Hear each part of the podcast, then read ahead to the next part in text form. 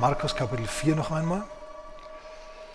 Da predigt Jesus sein erstes richtiges, volles Gleichnis, nämlich das Gleichnis vom Seemann.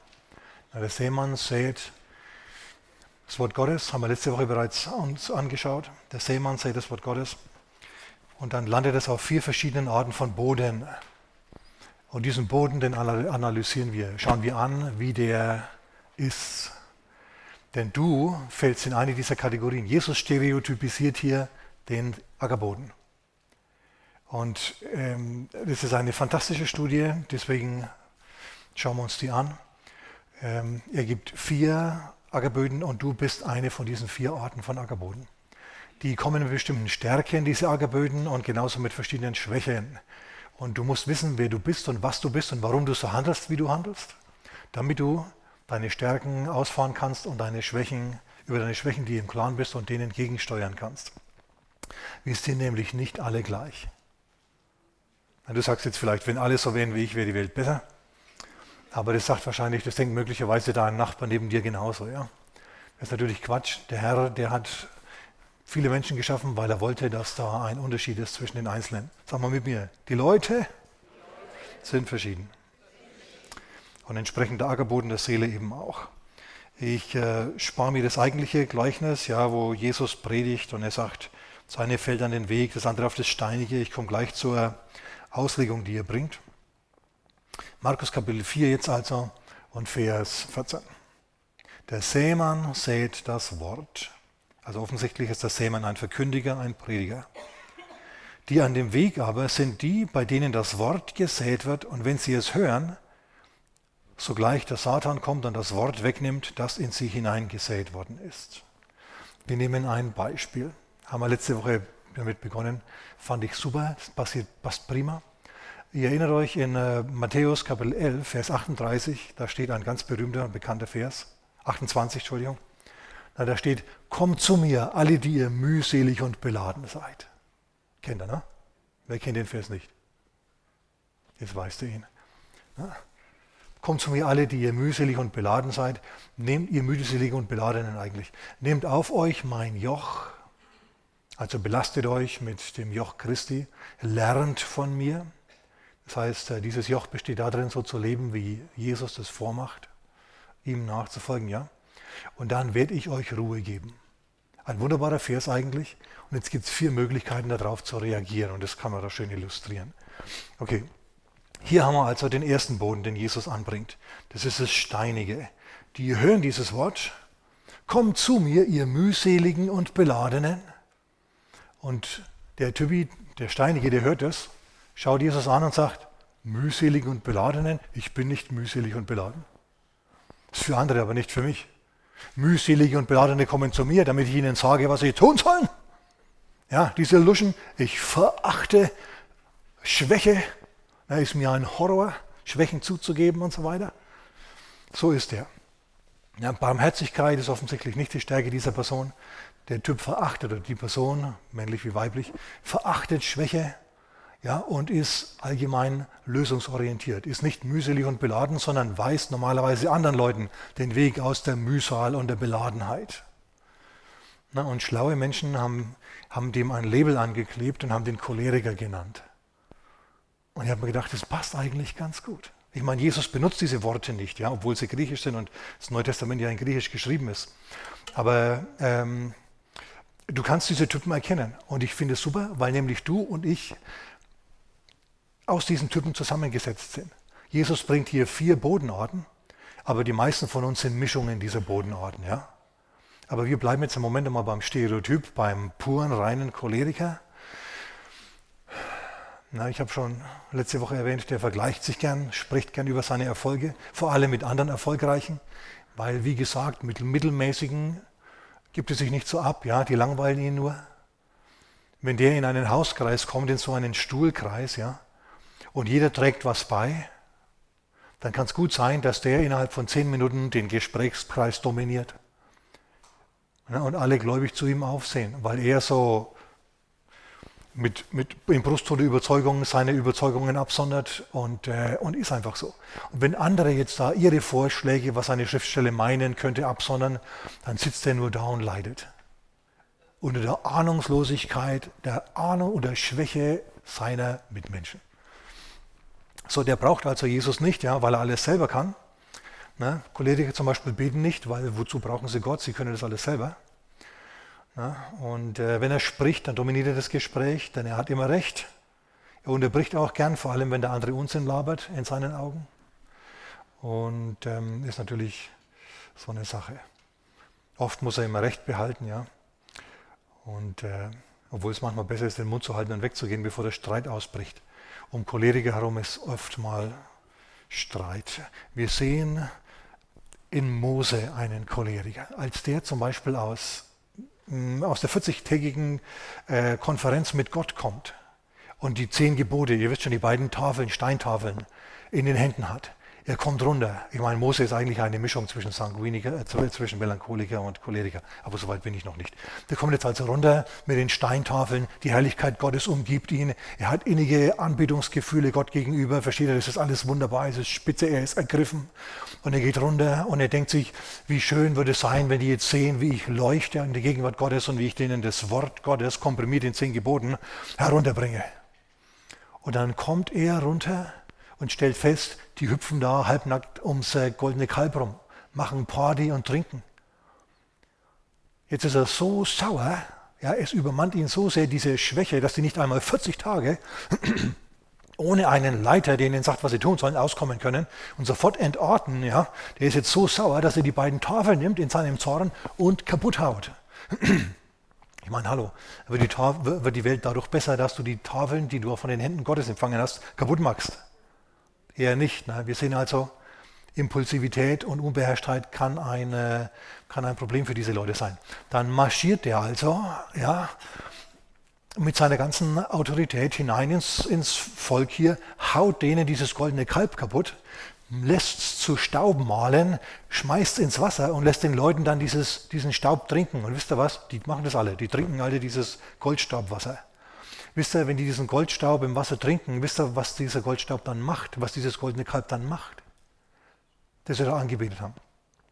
Das wandert durch ihren Verdauungstrakt und landet dann dort, wo goldene Kälber hingehören, im Abbot. Versteht ihr? Mose war so ein Typ. Der hat sich so durchgesetzt und hat den Leuten gesagt, wo es lang geht und die Leute sind darauf eingegangen und haben gesagt, ja. Du wirst feststellen, dass viele dieser schlecht gelaunten Diktatoren der Welt, ob das jetzt Napoleon ist oder Hitler, die haben alle diese, Stalin und so, die haben alle diese, diese, diese cholerische Ader. Gut. Ähm, deren Merkmal, ich sag's mal so, deren Merkmal ist Schreien, wenn wir mal so reden, ja. Sind extrovertiert, entschlussfreudig, wissen, was sie wollen, sind unemotional organisiert, direkt durchsetzungsfreudig und sind Optimisten. Allerdings sind sie auch halsstarrig. Aber ich muss jetzt weitermachen, weil ich nämlich dann noch ein paar Beispiele bringen will. Ich will nicht nur Stichpunkte anbringen, sondern am, am besten sieht man diese Dinge anhand von Beispielen. Ich lese jetzt mal weiter. Ebenso sind die, die auf das Steinige gesät werden, die, wenn sie das Wort hören, Vers 16 jetzt, ja, es sogleich mit Freuden aufnehmen. Das sind offenbar Menschen, die leicht zu begeistern sind. Die gern nehmen, was ihnen verkauft wird.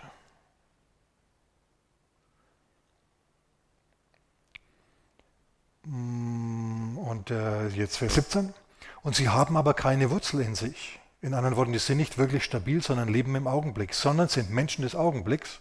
Und wenn nachher Bedrängnis oder Verfolgung um des Wortes willen entsteht, ärgern sie sich sogleich, nehmen sie Anstoß. Na, Jesus kommt also und sagt, kommt zu mir, ihr mühseligen und beladenen. Und dieser Sanguiniker, der sagt, ja, ja, jemand, der mich liebt, jemand, der meine Lasten haben, das ist spitze. Und überhaupt, der Mann spricht so schön, das ist so gut, ja. Und dann werden sie frei vor allen Leuten, von allen möglichen Bindungen. Und es ist sehr, sehr unterhaltsam, sehr theatralisch, versteht ihr, das ist ganz spitze. Und sie sind auch voll dabei, sie kommen ungefähr drei Wochen lang in jede Veranstaltung na, und, und sind begeistert, die Gesichter leuchten, alles ist wunderbar. Und dann predigt Jesus weiter und sagt, nehmt auf euch mein Joch und lernt von mir. Und dann stellen sie fest, äh, Joch aufnehmen, äh, Joch ist ja unbequem. Tschüss, und dann sind sie wieder weg. weil nämlich mit Belastungen kommen diese Leute nicht besonders gut klar. Ja, die lächeln Probleme weg.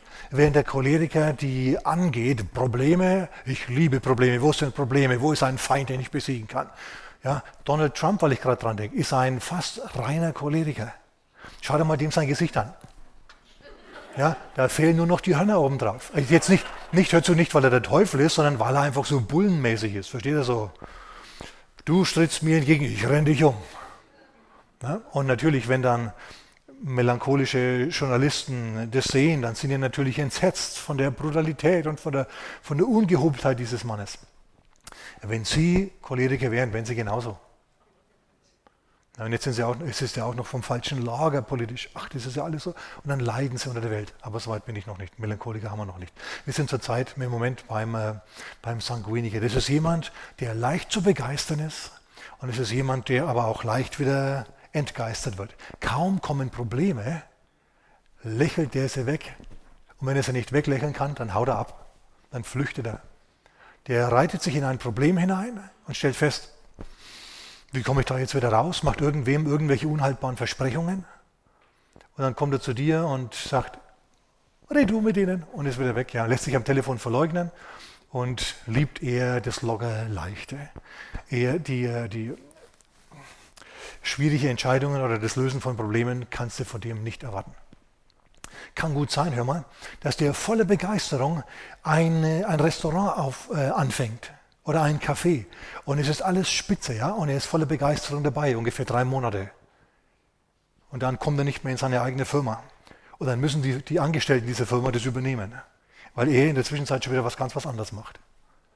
Ja, verkauft vielleicht Tupperware oder Amway oder sonst was. Er ist leicht zu begeistern. Künstler sind äh, ganz sanguiniger. Gestern haben meine Tochter und meine Frau einen Film angeschaut mit irgendeinem amerikanischen Komiker und noch ein paar anderen lustigen Leuten. Die ganze, die, die, ganze Sendung, ich habe da fünf Minuten zugeschaut, es war alles überdreht, es war alles hektisch, versteht ihr, es war alles voller Missverständnisse, es waren alles hanebücherne Situationen, in, denen, in die sich nur Sanguiniger hineinmanövrieren. Und es ist natürlich extrem unterhaltsam. Ja? Wenn du einen Film über Phlegmatiker drehen würdest, wird kein Mensch anschauen, es ist stocklangweilig. Weil du willst Drama, ja, du willst dass, es, dass, dass es bunt und lustig zugeht. Ich habe einen Freund, der ist auch Prediger. Und äh, mit dem bin ich mal vor vielen Jahren nach Malta gefahren, um dort zu predigen. Haben wir auch gemacht. der hat das Ganze organisiert, ja, und war voll mit dabei. Und er ist, er ist fast rein, reiner Sanguiniker. Wir sind also auf Malta gelandet und die lieben ja, wie gesagt, Abwechslung und Entertainment, egal wie es jetzt hingeht. Ja, die fahren stockvoll auf eine Klippe zu, nur um zu schauen, was für ein Bauchkitzel das sie kriegen dadurch. Und so haben wir also zum Schluss ein Auto gemietet mitten in der Nacht und sind dann auf der Insel rumgefahren. Einfach so. Zum Schluss sind wir auf einen, vom, vom Teerweg auf einen Schotterweg gekommen. Der Schotterweg, äh, der war ein, also da waren Mauern links und rechts und der ist immer enger geworden. Also ich, ja, als besonnener Mensch, versteht ihr? Als wunderbar ausgeglichene Persönlichkeit, in der sich alle Teile finden, hätte natürlich geparkt und hätte, wäre umgedreht oder irgendwie sowas. Der nicht, der saß am Steuer blöderweise. Der, der, oh, pum, pum, oh, so, so, sind wir da durch die Gegend gefahren. Irgendwie haben wir es dann zu unserem Hotel geschafft, aber es war ein Drama, es war sehr unterhaltsam. Muss man einfach sagen. Die Welt wäre ärmer ohne diese Leute, allerdings können die extrem anstrengend sein. So anstrengend, dass wenn die zur Tür reinkommen, du schon wieder gehst. Ja? Ich habe mal gehört, ein Sanguiniker kommt mit dem Mund zuerst in ein Zimmer hinein. Ja, du hörst ihn reden, wenn ein Sanguiniker ins Restaurant kommt. Ja, oder da ist eine Hochzeits, ein Hochzeitsbankett und der kommt zufällig dran vorbei. Na, dann kommt er mit einem Flair vorbei. Guten Tag! Die ganze Hochzeitsgesellschaft schaut auf ihn. Ich hoffe, es schmeckt. Die denken, er ist der Chef und so führt er sich auch auf. Dabei ist einfach nur einer, der da vorbeigeht. Und alle sagen, jo, jo. Na, es ist einfach sehr unterhaltsam. Geh mal einen Schritt oder zwei hinter denen, weil du weißt nicht, was passiert in ihrer Nähe, aber es ist unterhaltsam. Ich habe schon mal gesagt, ich habe einen italienischen, einen italienischen Arbeitskollegen gehabt, der hieß Mauro, ein Italiener, mit einem Lächeln, habe ich auch schon mal gesagt, einem Lächeln wie ein Kader, der gerade den Kanarienvogel gemampft hat. Also dieses charmante Mafia-Lächeln, versteht ihr? Der war auch nur Kofferträger wie ich in einem, in einem, in einem Münchner Hotel. Aber wann immer ich um den herum war, das, mit dem zusammen Dienst hatte, das hat sich angefühlt wie Urlaub in Sizilien. Es war fantastisch, es war super. Du hast nicht gedacht, du bist auf der Arbeit. Ich habe mir gedacht, wenn ich auf der Arbeit bin, versteht ihr, dann ist da eine gewisse Schwere, ein gewisser Leidensdruck da, weil du sollst ja, du sollst ja arbeiten, ja. Versteht ihr? Melancholiker, die, für die, die haben irgendwie ein Leidensbedürfnis. Wenn sie nicht leiden, dann komme ich noch drauf. Sanguiniger. Ähm, weil ich gerade reindenke, der Petrus, unser Simon Petrus, ist ein Mix zwischen Choleriker und Sanguiniker gewesen. Ich habe mal nachgeschaut. Petrus hat mehr geredet in den Evangelien als alle anderen Apostel miteinander. Der kam immer mit dem Mund zuerst in einen Raum hinein. Und, äh, und war dann auch immer, versteht ihr, voll Stoff unterwegs. Na, Jesus sagt, ich wasche euch jetzt die Füße, ihr lieben Apostel, damit ich euch ein Beispiel gebe. Und was macht unser Petrus? Der sieht, wie Jesus sich vor ihn hinkniet ja, und das Wasser, den Schwamm so ins Wasser tut und ausdrückt und beginnen will. Petrus sagt, Herr, du willst mir die Füße waschen? Jesus nickt. Jetzt kommt der Choleriker, der steinige Boden durch. Nimmermehr sollst du mir die Füße waschen. Was macht er? Jesus, Jesus sagt zu ihm, ich wasche dir jetzt die Füße und er sagt, nimmermehr. Was ist das? Das ist exakt genau das. Ja, er versteht nicht, was Sache ist und er weigert sich, das zu tun und damit zu machen bei dem, was Jesus jetzt gerade vorhat. Könnt ihr das sehen? Steiniger Boden. Nimmermehr, Herr. Das ist der Choleriker in ihm. Brauche ich nicht. Erstens und zweitens ist es vollkommen unangemessen. Ich sollte dir die Füße waschen, wenn dann überhaupt, Herr. Herr, was magst du für einen? Quatsch. Ja, er weiß es also besser als der Herr. Dann sagt Jesus, hör mal zu, du Schlameier. Wenn ich dir nicht die Füße wasche, dann hast du keinen Anteil an mir. In anderen Worten, spiel jetzt gefälligst mit hier bei meinem Fußwasch-Gottesdienst. Und dann schlägt der, der Sanguinige durch. Herr, nicht nur die Füße, sondern auch die Hände und das Haupt. Herr, wasch mir, die, wasch mir den Kopf. Ich kann mir schon vorstellen, wie der runtergeht. Pum, ja. Kopf in die Waschschüssel tut. Herr, jetzt! Und Jesus muss ihn wieder runterholen. Ja? Er muss sagen, guter Mann, wer gewaschen ist, hat nicht nötig gewaschen zu werden, außer die Füße, weil mit denen läuft in der Welt herum. Na, ihr seid schon alle rein. Petrus, es ist eine symbolische Handlung. Von den anderen Aposteln hören wir gar nichts. Aber wir sehen hier wieder einmal diesen und im nächsten Moment ist er wieder total begeistert. Nein, Herr, nie sollst du mich waschen. Muss ich aber. Ja, dann wasch alles. Ja, versteht ihr, bricht wieder die Begeisterung durch. Wir sehen das auch im Garten Gethsemane. Der cholerische Petrus, der zückt, als die Soldaten kommen, ja, das Schwert und haut drauf. Es kann nur einen geben, ja. Und dann fängt er an, als Ein-Mann-Armee gegen die vielen, wahrscheinlich mehrere hundert, ja, die ganze Kohorte, möglicherweise waren es ja wirklich 600 Tempelsoldaten und Polizei und so weiter anzukämpfen. Na, er haut dem Malchus das Ohr weg. Er hat nicht auf das Ohr von Malchus gezielt, meine Damen und Herren. Na, und Jesus verbietet es ihm wieder. Er heilt den Malchus. Petrus hat wieder nicht kapiert, um was es geht. Jesus sagt, ich muss jetzt überliefert werden. Und Petrus sagt, nimmer mehr. Da sehen wir wieder äh, steiniger Boden. Jesus sagt ihm was, aber er verwirft es. Herr, ich, ich kämpfe jetzt für dich. Ich löse dieses Problem selber. Könnt ihr das sehen? Das ist, Leute, das ist Stereotyp bilderbuchmäßig, was uns der Paulus hier, Petrus hier vorführt. Ja, dann sagt Jesus, Mensch, Petrus steckt das Ding weg, ja. Petrus war bewaffnet, müsst ihr euch mal vorstellen. Steckt das Ding weg, soll ich vielleicht nicht den Willen meines Vaters tun? Jesus war damit beschäftigt, den Willen des Vaters und das Wort des Vaters zu praktizieren und zu tun. Während Petrus wieder in seiner Art es nicht verstanden hat, nicht kooperiert hat. Ja, könnte auch noch andere Beispiele auch geben. Ja, ich muss jetzt ans Kreuz. Petrus nimmt ihn beiseite und sagt, nimmermehr soll dir das widerfahren. Das fahre dir nur ja nicht, widerfahre dir nur ja nicht. Was sagt Jesus? Geh hinter mich, Satan. Was lesen wir hier in dem Gleichnis? Na, die hören das Wort Gottes, steinige Boden, dann kommt der Satan und pickt es weg. Und Jesus sagt zu Petrus, geh hinter mich, Satan. Weil er sofort das Wort, das gepredigt war, verworfen hat. Ich weiß es besser, Herr, das widerfahre dir nur ja nicht, dass du ans Kreuz gehst. Geh auf den Thron, aber nicht aufs Kreuz. Ja, wieder zurück im Garten. Im nächsten Moment äh, sehen wir wieder den Sanguiniker Petrus. Du warst also, als Jesus dann verhaftet ist und, äh, und Petrus ihm nachfolgt und sich wärmt, ja, verleugnet er ihn dreimal. Und zwar nicht nur, nö, den kenne ich nicht, sondern er verflucht sich, versteht er, und leugnet dramatisch. Da bricht wieder das Drama des Kultes Sanguinicus durch. Voller leichter Begeisterung, nur halt diesmal nicht für Jesus, sondern dagegen.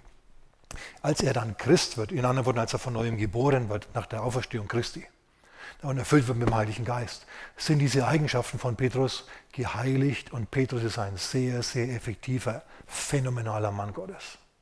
Aber bevor er Christ geworden ist, ja, war das so eine Sache. So, ähm, wenn du also einen Sanguiniker oder einen Choleriker kennst, dann musst du eines wissen.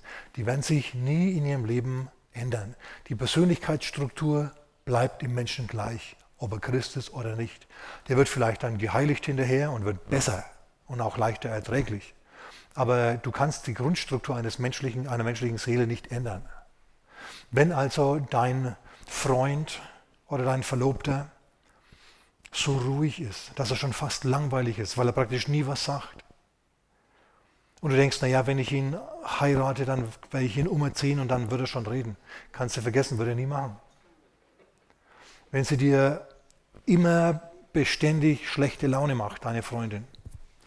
Ja, du kommst mit ihr zusammen und irgendwie bricht da immer was durch und zum Schluss beschwert sie sich und überhaupt bricht das Leidensbedürfnis der Melancholiker durch, ja. Die wird sich nie ändern. Die wird dir immer in irgendeiner Form die Laune verderben. Das ist einfach in ihr. Okay, so zu ruhig. Ich muss, äh, ich muss jetzt dringend weitermachen und das nächste lesen. Ähm, auf Steinige also gesät, die nehmen das Wort mit Freuden auf, sind aber Menschen des Augenblicks. Menschen des Augenblicks und haben keine Wurzel in sich, sind leicht zu begeistern, fallen aber leicht wieder ab. Du musst also wissen, wenn du eine Person bist, die leicht zu begeistern ist, dann bist du auch möglicherweise eine Person, die leicht abgelenkt wird. Das musst du dann wissen über dich. Okay, lesen wir weiter, denn wir haben hier vier Persönlichkeitstypen. Und wir gehen jetzt dann gleich mit diesen vier Typen Arbeits, äh, Autofahren und Einkaufen und so weiter, Essen und schauen uns an, wie die reagieren. Ähm, okay, das nächste ist also, wo bin ich? Vers 18. Die anderen sind unter die Dornen gesäten. Das sind die, die das Wort gehört haben und die Sorgen der Zeit und der Betrug des Reichtums und die Begierden nach den übrigen Dingen kommen hinein und ersticken das Wort und es bringt keine Frucht. Das sind hier die Menschen, die, wenn sie das Wort Gottes hören, kommt zu mir all ihr mühseligen und beladenen. Dann setzen sie sich hin und zählen ihre Mühsal und ihre Beladenheit auf. Vielleicht haben sie sogar eine Liste in einem Tagebuch. Ihre Mühsale und ihre Beladenheit. XY hat mir auch dieses Jahr zum ersten Mal, zum zweiten Mal seit 20 Jahren nicht zum Geburtstag gratuliert. Beim Familienfest habe ich nur den Rest des Sauerbratens bekommen und kein ganzes Stück wie die anderen. Wieder habe ich als Erster in der Familie dieses Jahr Schnupfen bekommen. Es sind Menschen, die eher in Richtung Traurigkeit tendieren, Sorgen der Zeit. Apropos Gefühle, jetzt pass mal ganz kurz auf, was mir gerade einfällt. Ähm, nachdem die Menschheit in Sünde gefallen ist, Adam und Eva seinerzeit, die erste Emotion, die ähm, erwähnt wird nach dem Sündenfall, ist Angst. Ich hatte Angst, sagt Adam zu, zu Gott. Ich hatte Angst vor dir, ähm, weil ich nackt bin. Deswegen habe ich mich verborgen. Und schau, diese Angst vor Gott kennzeichnet zwei Temperamente. Einmal die Melancholiker und einmal die, die, die Pessimisten, hätte ich beinahe gesagt, die Phlegmatiker. Ja, die sind beide eher pessimistisch eingestellt und tendieren in Richtung Sorge und Angst, alle beide. Die nächste Emotion, die in der Bibel erwähnt wird nach dem Sündenfall, ist der Zorn. Kain ist zornig auf Abel, weil Gott Abel gesegnet hat und Kain nicht. Das endet zum Schluss in einem Mord. Wir sehen daran, dass Kain allerhöchstwahrscheinlich ein Choleriker war. Aber möglicherweise wissen wir nicht genau, was er war, aber er war gehorsam, möglicherweise war er Phlegmatiker. Wir sehen auf jeden Fall, ähm, dass in den Cholerikern und in den Sanguinikern, In denjenigen, die genau wissen, was sie wollen und in denjenigen, die unterhaltsam sind, dass in denen rasche Gefühle vorherrschen, nämlich Zorn. In den anderen beiden Temperamenten, bei den Melancholikern und bei den Phlegmatikern, ist es eher die Angst. Die tendieren eher zur Inaktivität ja, und sind deswegen eher ängstlich. Okay, ich ähm, stelle hier fest, dass es die dass die Dornen hier die Sorgen der Zeit sind, Alltagssorgen. Schau, für einen, Phlegma, für einen äh, Melancholiker sind Alltagssorgen ganz, ganz große Sachen, ganz wichtige Dinge. Das ist also wirklich so eine Sache. Der blickt auf ein Ziel und sieht die ganzen Gefahren, die warten auf dem Weg. Der ist sensibel, deswegen auch leicht zu verletzen. Praktisch alle Zyniker, die du kennst, ja, die enttäuscht sind mit dem Leben und mit ihren Mitmenschen und immer das Schlechte über die wissen, die gewisse Traurigkeit vor sich hertragen, sind unweigerlich, unweigerlich Melancholiker. Sind sehr begabte Menschen grundsätzlich, sehr musische Leute, tiefe Denker, tiefe Fühler, dabei aber ein wenig unentschlossen in dem Ganzen. Deswegen auch Sorgen. Ja, die gehen die Sorgen nicht an, sondern die denken sie durch und analysieren und analysieren. Hm, ich will mal, will mal so sagen, wenn diese Temperamente im Schützenverein wären, dann würde der Choleriker feuern, dann würde er zielen und dann würde er anlegen. Wir sehen, wir sehen Paulus, der genau das tut. Ne, Paulus steht vom Sanhedrin, Apostelgeschichte. Paulus ist vom Sanhedrin.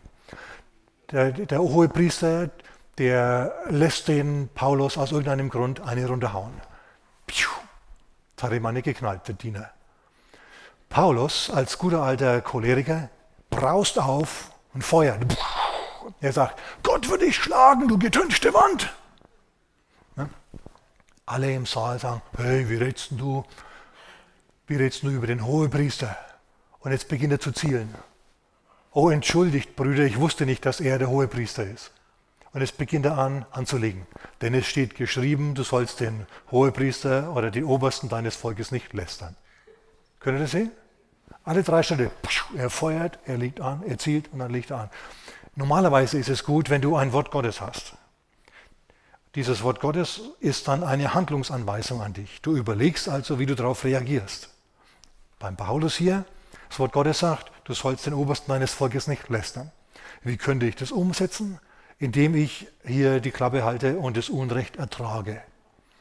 Und dann erwidert er nicht mit äh, Gott würde ich schlagen, du getünchte Wand, sondern dann reagiert er wie Jesus. Hallo, hat Jesus gesagt, als wir dasselbe mit ihm gemacht hat, ihn auch geohrfeigt. Ja, Jesus sagt dann, wenn ich schlecht geredet habe, dann sag, was ich schlecht gemacht habe. Was, was, was sagst du, was, äh, was äh, lässt du mich gegen das Gesetz schlagen? Ja, Jesus war da besonnen in der Sache. Jesus hat angelegt, gezielt und dann gefeuert. Bei äh, den Sanguiniken ist es anders. Anlegen, zielen, wozu? Die feuern, feuern, feuern, feuern, ja? Gib Gas, ich will Spaß. ne? Ob sie jetzt was treffen, vollkommen egal, Hauptsache es gewumst und es knallt laut und es ist schön und das Kaliber ist möglichst groß und, und, es, und es, du, es fühlt sich an, wenn man schießt, wenn da gerade ein Blitz eingeschlagen hätte, yay, das ist gut. Ob wir da jetzt was treffen, vollkommen wurscht. Na? So sind äh, Beispiele unterwegs. Ich spare mir jetzt die Beispiele, weil sonst kommen wir nicht weit genug. Okay, St. Gütig, ich habe von einer Frau gelesen, hört mal zu, ich habe von einer Frau gelesen, allerdings einer Amerikanerin, nicht meiner Frau die ist ins Parkhaus gefahren, ist einkaufen gegangen, ist wieder zum Parkhaus zurück und hat vergessen, wo ihr Auto steht. Und sie hat nicht nur vergessen, wo ihr Auto steht, sie hat auch vergessen, mit welchem Auto sie überhaupt gekommen ist. Ja, so stand sie also da und ist durch die reingegangen mit ihrem, mit ihrem Funkschlüssel und hat geschaut, wo, wo ein Auto aufgeht. Ja? Und es war dann ihres, weil die hatten mehrere. Ja, sowas gibt's. Oder dieselbe Frau, damit ihr wisst, dass das wirklich, äh, dass das wirklich stimmig ist hier, diese Persönlichkeit. Die hat nach einem Autoschlüssel gekramt und hat ihn nicht gleich gefunden. Hat sich gedacht, vielleicht habe ich ihn woanders eingesteckt. Hat also, wenn sie auf der Straße stand, ja, auf, einem, auf ein Auto, äh, die, die Motorhaube von einem Auto ihre Handtasche gestellt, um dann weiterzusuchen. Was er nicht bedacht hat, war, dass, dass dieses Auto an der Kreuzung, an der, vor, vor der Ampel gehalten hat. Ja, so, Tasche stand also auf dem Auto, sie hat herumgeschaut, plötzlich fährt ihre Tasche davor und, ne, dann spurtet, spurtet sie hinterher und, und nimmt sich die Tasche. Leute, anderen Menschen außer Sanguinikern passieren solche Sachen nicht. Versteht ihr? Also wenn du so jemanden kennst, denk nicht, ja, dass der sich ändern wird. Du musst mit der Person zurecht, lernen, zurechtzukommen. Es ist sehr unterhaltsam, aber es kann auch anstrengend sein. Nur damit du es weißt. Okay, wir waren aber eigentlich beim, also das Merkmal der Sanguiniker ist Lachen, beim Choleriker ist es Schreien, ja, beim, äh, beim Melancholiker ist es Weinen. Jeremia zum Beispiel, der weinende Prophet. Oh, warum steht dieses Volk nur so auf dem Schlauch? Oh, oh. Warum bekehren sich die nicht zum Herrn? Und dann weint er wieder. Ja, und äh, eins der Probleme bei Melancholikern ist, dass sie sich nicht wirklich entscheiden wollen. Sie analysieren sich zu Tode. Sie kommen nie zu Potte. Die entscheiden nie. Die brauchen jemanden anderen, der für sie entscheidet. Na, bei denen ist also, wenn die im Schützenverein wären, dann würden sie anlegen, anlegen, anlegen. Zielen, feuern. Ja, da kommen wir noch dazu, wenn wir die perfekte Anlage haben. Wenn also, ihr, das rote Leuchtpunktvisier genau ins Schwarze trifft. Also deutet. Und wenn du schon mal geschossen hast, dann weißt du, dass du nie genau in die Mitte triffst. Na, dass es natürliche Streukreise gibt und so. Aber trotzdem, die legen also an und legen an und legen an. Ne? Wenn die einkaufen gehen, komme ich gleich noch drauf. Das Positive ist, also die sind eher introvertiert, ja. Sie sind aufgaben- und zielorientiert, organisiert, auch wenn ihr, auch wenn, hör mal, auch wenn ihr Schreibtisch aussieht wie Kraut und Rüben, wie ein riesiger Haufen Papier, die wissen genau, wo was ist. Ja, und finden das heraus und kennen sich aus. Beim Choleriker ist praktisch nichts auf dem Schreibtisch weil der alles sofort entscheidet. Sanguiniker, da ist vielleicht auch ein Haufen drauf, aber die wissen nicht, wo was ist. Ich habe einen Bekannten, der ist Sanguiniker, Prediger, also nicht dasselbe, von dem ich vorhin geredet habe, sondern ein anderer. Der hat seinem Steuerberater eine Plastiktüte voll Quittungen übergeben. Hier, mach meine Steuern. Ich habe gedacht, hey, super. Ich verstehe das, sitzt daheim, ne, macht da ein Datum auf, auf dem Akt drauf und heft alles ab, eins nach dem anderen, für alles detailliert auf, welche Briefmarke wohin geht, ja. Und der, der, das geht offensichtlich auch anders, ja. Haut alles in eine Papiertüte, sagt hier, für was bezahle ich dich? Und dann macht das der Steuerberater für ihn. Ich sage das. Und der, der, Witz ist der, dass die mit diesem Verhalten, mit diesem unmöglichen, unordentlichen, nervenzerfetzenden Verhalten auch noch durchkommen, weil sie so charmant sind und überhaupt, ja, der ist halt so und dann verzeiht man ihm das. Der kann halt nicht aus seiner Haut raus und ist, der ist halt so. Er braucht ein bisschen Hilfe. Nun gut, wir waren beim Melancholiker. Elia zum Beispiel ist ein Melancholiker, ja. Der betet dafür, dass Feuer aus dem Himmel kommt und es kommt wirklich Feuer aus dem Himmel und verzehrt das Opfer, das er da dargebracht hat vor den Augen der ganzen Nation und vor dem König. Na, und das ganze Volk schreit, der Herr ist Gott, der Herr ist Gott. Und es ist alles wunderbar. Und dann schreibt ihm die Königin einen Brief und sagt, du Schuft, ich mag dich nicht mehr. Und er ist so bestürzt über diesen Brief, ja, dass er in die Wüste flieht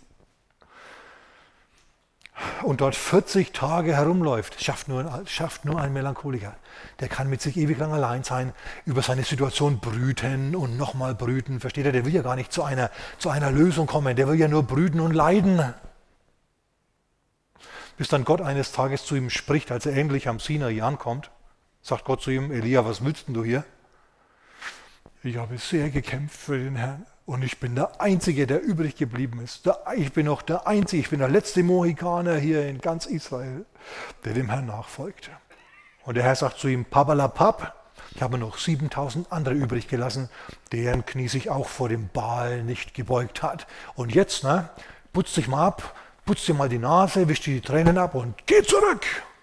Und mach eine Bibelschule auf, hat er zumindest gemacht in der Folge. Und dann weiß er wieder, was er tun soll, ja, und dann ist er wieder glücklich. Wenn diese Leute, Melancholiker, wissen, was sie jetzt tun sollen, dann sind sie ausgezeichnet in der Erledigung ihrer Aufgabe. Die Besten. Ja? Gut. Ähm, der Apostel Thomas, der war auch so einer.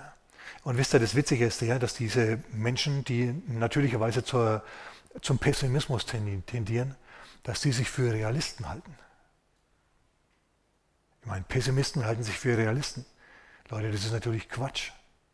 Weil deine Realität, in der du lebst, die wird durch deinen Glauben erzeugt. Was du von Gott empfangen kannst, ja, gestaltet dein Leben. Und wenn du von Gott viel empfangen kannst, dann muss dein Leben nicht eintönig sein. Dann hast du ein anderes, einen anderen Bezug zu, zu, zur Realität. Du rechnest mit Gottes Eingreifen. Aber diese Melancholiker, die rechnen eher nicht mit Gottes Eingreifen. Sie tendieren zur Furchtsamkeit. Sie, sie denken, was passiert, wenn Gott nicht durchkommt für mich und wenn er mich nicht unterstützt, ja, dann muss ich leiden. Und irgendwie dieses Selbstaufopfernde, das die da mit sich herumtragen, ja, das gewinnt dann manchmal die Oberhand.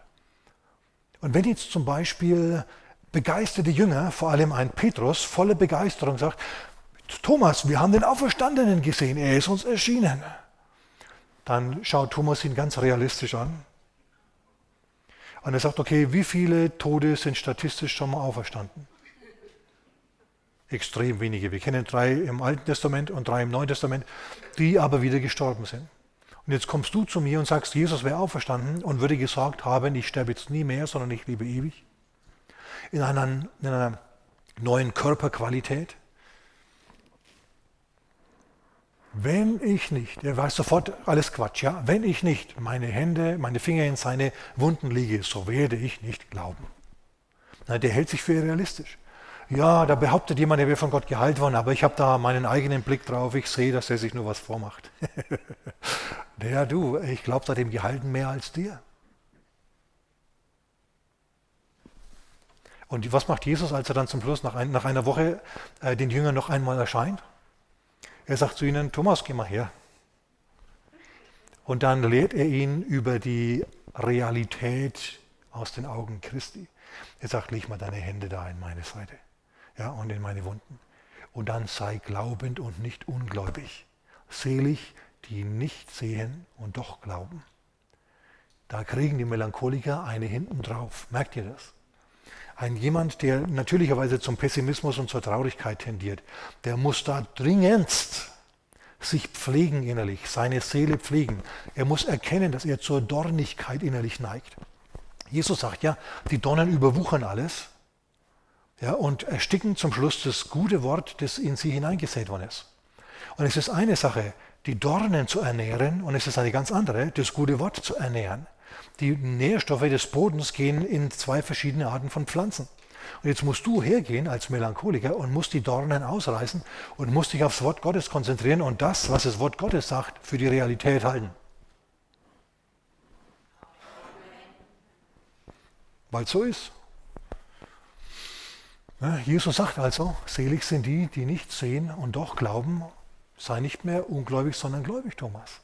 Wenn dir jemand etwas verkündigt über mich, und es klingt fast schon fantastisch, kann es trotzdem wahr sein, weil ich nämlich Gott im Fleisch bin und Dinge tun kann, ja, die andere so nicht tun können. So, du musst also gegen deinen Pessimismus innerlich ankämpfen. Der Sanguiniker schaut, der, wenn beleidigt wird, dann nimmt er das als Kompliment auf. Der dreht sich das innerlich so hin, dass er ein Kompliment, weil er einfach ein Optimist ist, ja. Na, na was hast du heute für Haar? Warst wohl beim Friseurlehrling? Na? Sanguiniger sagt sich, er hat meine Haare bemerkt. Und ja, natürlich, ihr wart beim Friseur. Sieht gut aus, ne? Ja, sieht gut aus. Ne? Wenn du zum Melancholiker sagst, du hast aber heute mal sehr schöne Haare. Das ist ein Kompliment, ja? Der nimmt es, oder sie nimmt es als Kritik wahr. Als Beleidigung wahr. Was stimmt mit meinen Haaren nicht? Gar nichts, sie sehen super aus, wirklich gut. Sonst sehen sie wohl nicht gut aus? Merkt ihr was? Unterschiedliche Temperamente. Und so verhältst du dich auch mit dem Wort Gottes, ja? Deswegen musst du schauen, dass du die Dornen bezwingst. Schau, Melancholiker und ein Choleriker auch, die wachen morgen auf, morgens auf und sagen, Guten Morgen Gott und stehen auf. Melancholiker sagen, guter Gott, ein Morgen.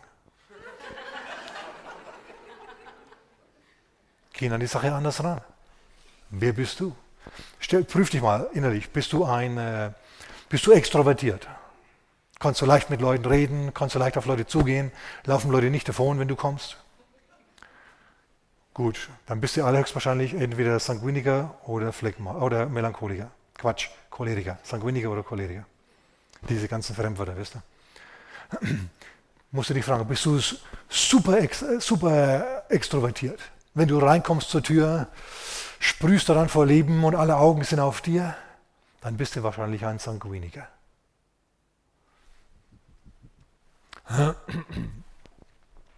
Ja, habe mir gedacht, das ist hilfreich. Okay. Na, der, übrigens bei Jeremia, der weinende Prophet, na, der, der gelitten hat und gelitten hat und sich immer nicht entscheiden konnte, Mensch, was mache ich nur mit diesem Volk? Als dann der Nebukadnezar hat fragen lassen, Hallo Jeremia, ich habe gehört, dass du ein gewaltiger Prophet des allmächtigen Gottes bist.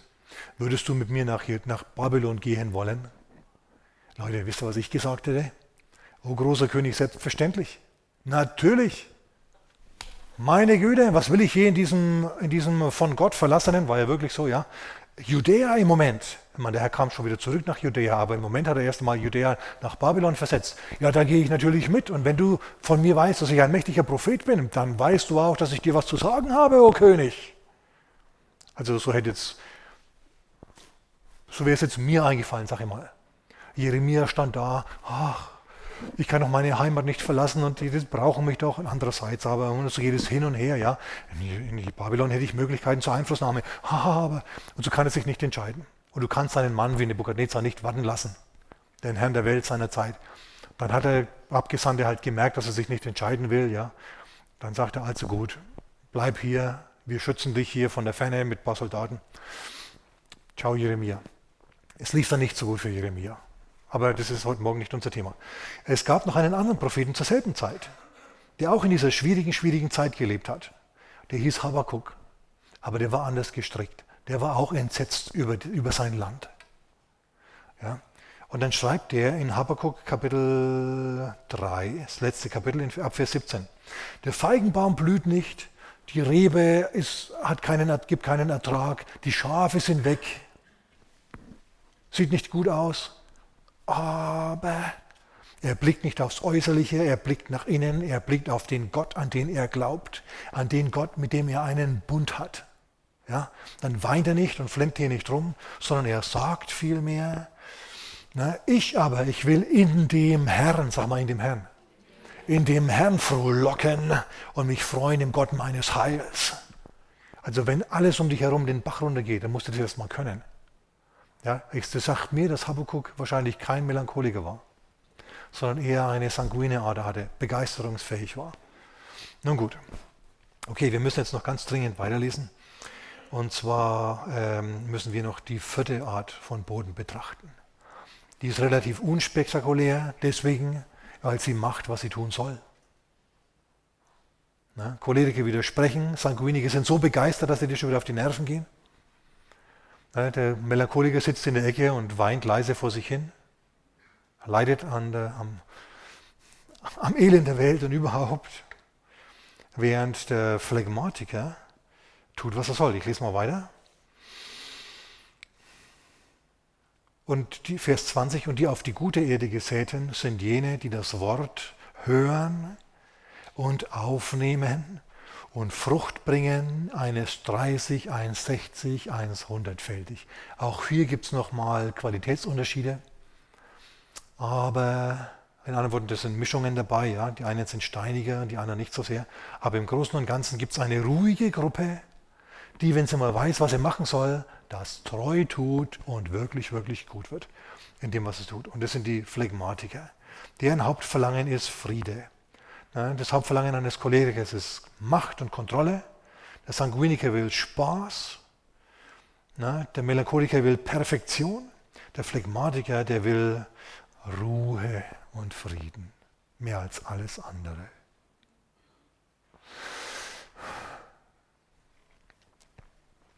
Wenn ein Phlegmatiker im Schützenverein wäre, dann würde es der, dann würde es der so machen. Anlegen, zielen, feuern. Unspektakulär, aber funktioniert jedes Mal. Timotheus ist ein bisschen so, der ist ein wenig schüchtern, tendiert ein bisschen zur Ängstlichkeit, ist jetzt nicht unbedingt so, der, der sprüht nicht so vor Energie, versteht er? Reißt jetzt vielleicht nicht so sehr mit wie Paulus oder wie, wie Petrus auch. Er ist eher der, der ewig treu an seinem Ort bleibt. Ob der Wind ins, ihm ins Gesicht fährt, ob der Sturm über ihn drüber fährt, ob die Sonne ihn sticht, er bleibt immer wie ein treuer Wächter, wie ein treuer Wächter auf seinem Posten.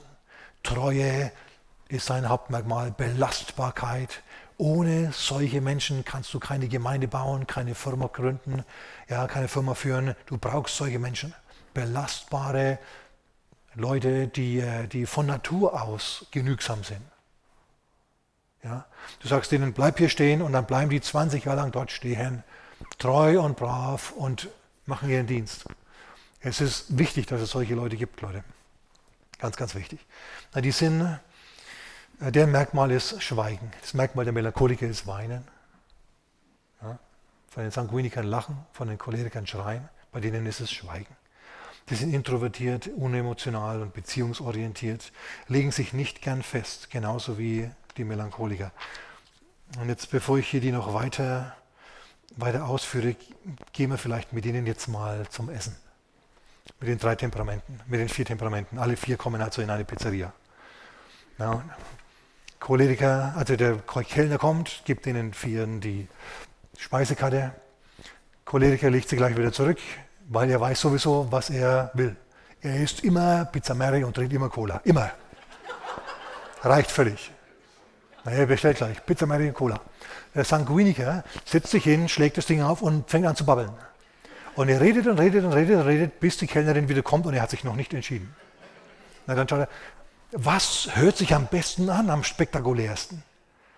Pizza Flambioni di Vesuvio oder so. Ja, genau, das klingt gut, das kaufe ich. Ja. Und was trinkt man dazu? Was haben wir dazu? Das extravaganteste Getränk überhaupt. Das Grün schillert, ja, man weiß nicht genau, was drinnen ist, aber das will er haben. Sticht ein bisschen heraus. Melancholiker, der liest die Speisekarte von vorn bis hinten. Er liest auch, was alles drinnen ist. So und so viel Sulfat und so viel Nitrit und so viel Zeugs. Alle diese Dinge. Er liest und liest und liest und liest und liest, bis er ganz hinten ist. Dann stellt er fest, es sind noch im alkoholfreien Weizen sind noch 0,05 Prozent Alkohol. Warum nennen die das alkoholfrei? Ja, und dann kommt die Kellnerin und er hat sich noch immer nicht entschlossen. Ja, und der Phlegmatiker, der schaut, letzte Woche hatte ich Pizza Mary, esse ich heute, hm, was kommt drunter? Äh, Pizza vier Jahreszeiten, nämlich vier Jahreszeiten. Ja. Dann kommt das Essen, Choleriker schlingt es runter wie ein Wolf, ja, weil es dient nur zur Lebenserhaltung und sonst nichts, ja. Trinkt seinen Cola, fertig. Bis der Sanguiniker zum Essen kommt, ist das Essen kalt. Ja. Melancholiker, der isst und, und, und, und speist und genießt jeden, jeden Bissen und er kaut auch 20 und 30 Mal jeden Bissen, weil das soll man ja machen, ist dann gut für die Verdauung. Ja, und überhaupt. Und irgendwie aus irgendeinem Grund säbelt der Phlegmatiker am längsten an seiner Pizza rum. Alle anderen sind schon längst fertig, ja, und er mampft immer noch so vor sich hin. Wie die das schaffen, weiß ich auch nicht. Okay, gut, noch ein Beispiel. Die fahren Auto.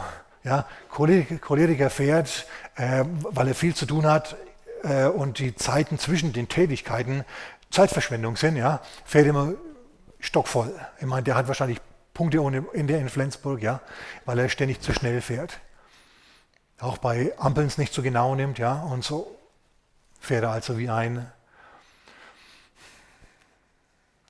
wie ein gesenktes, genau, Borstentier. Der Sanguiniker, der düst los, weil er so begeistert ist und ihm das Autofahren heute so Spaß macht, aber aus irgendeinem Grund verlässt ihn dann die Lust nach ein paar Kilometern und er fährt wieder langsamer. Mhm. Ja. Melancholiker fahren langsam und bedächtig und halten auch bei jeder roten Ampel an und überhaupt. Ja. Sie wissen auch ganz genau, wie viel, wie viel Sprit sie jetzt verbraucht haben auf 100 Kilometer und wie viel Öl ihr Auto braucht, nämlich 0,1 Liter. Und diese Dinge wissen sie. Und äh, bei den Phlegmatikern ist es noch anders. Die fahren grundsätzlich nicht schneller als 70. Ich hatte einen Onkel, der ist wirklich von Köln bis, bis, äh, bis wo wir gewohnt haben, ja, gefahren mit einem Mercedes, der ewig, ewig gehalten hat, ewig gehalten hat. Und er ist nie schneller als 70 gefahren. Der war praktisch ein, ein Straßenhindernis auf der Autobahn. Aber er war zufrieden, er hat alles, er ist überall gut hingekommen, ja, man braucht es ja nicht übertreiben. Erstens und zweitens, äh, er hat auch immer ähm, nur verbraucht, was er verbraucht hat, spritmäßig. Er ist immer besser gefahren als alle anderen. Das hat ihm gefallen. Jetzt gehen wir noch zum Einkaufen, bevor ich hier fertig machen muss.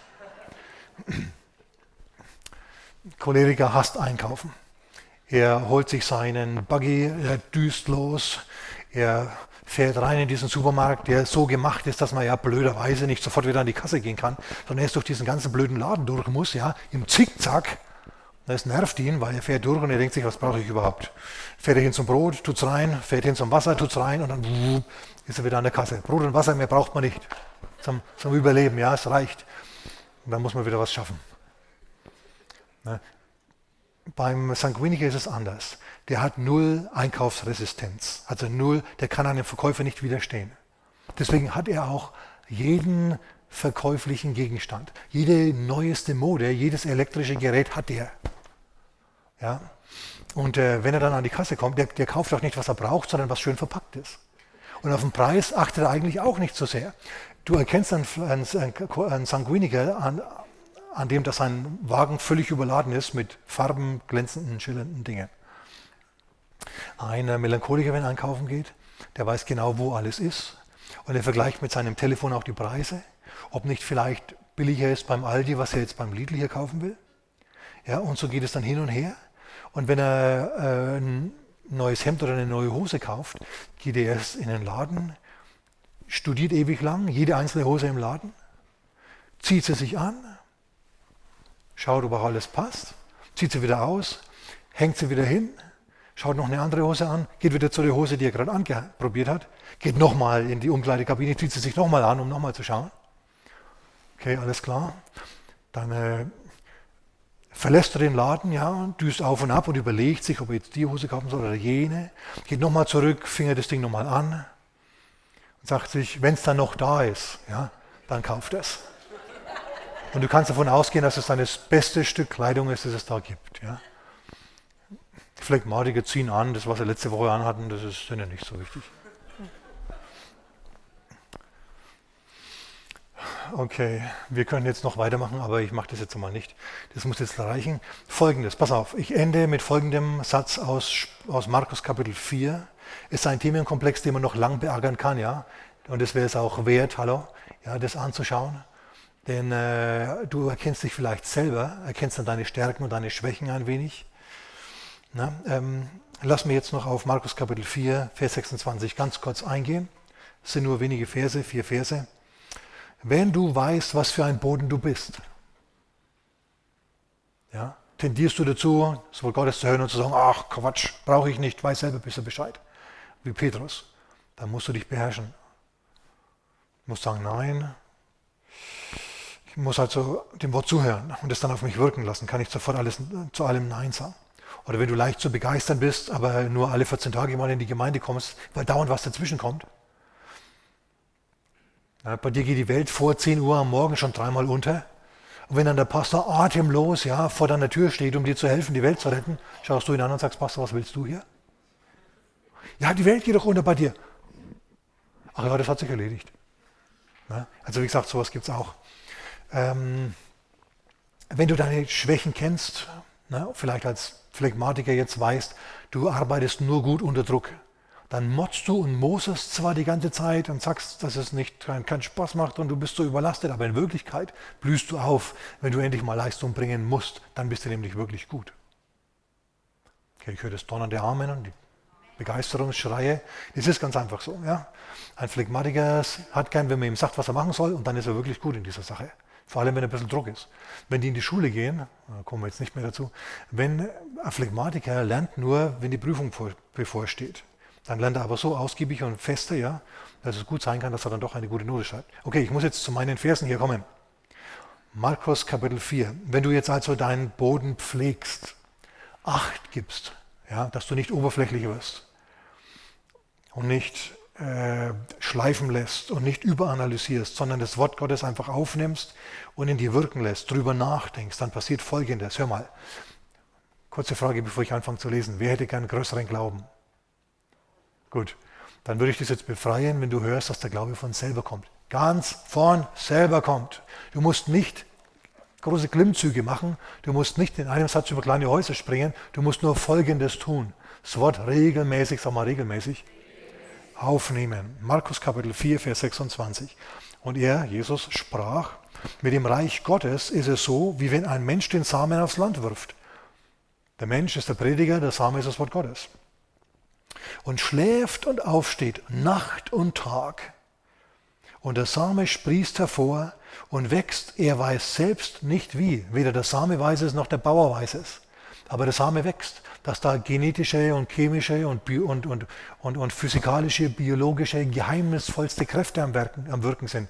Das ist dem nicht bewusst, er weiß auch nicht, wie es geht. Alles, was er gemacht hat, ist das Wort gesät, Samen auf den Erdboden geworfen und jetzt wirkt das Wort von selber. Das Wort hat die Kraft von selber im guten Boden Wurzeln zu schlagen, aufzugehen. Du musst da gar nichts weiter mehr tun.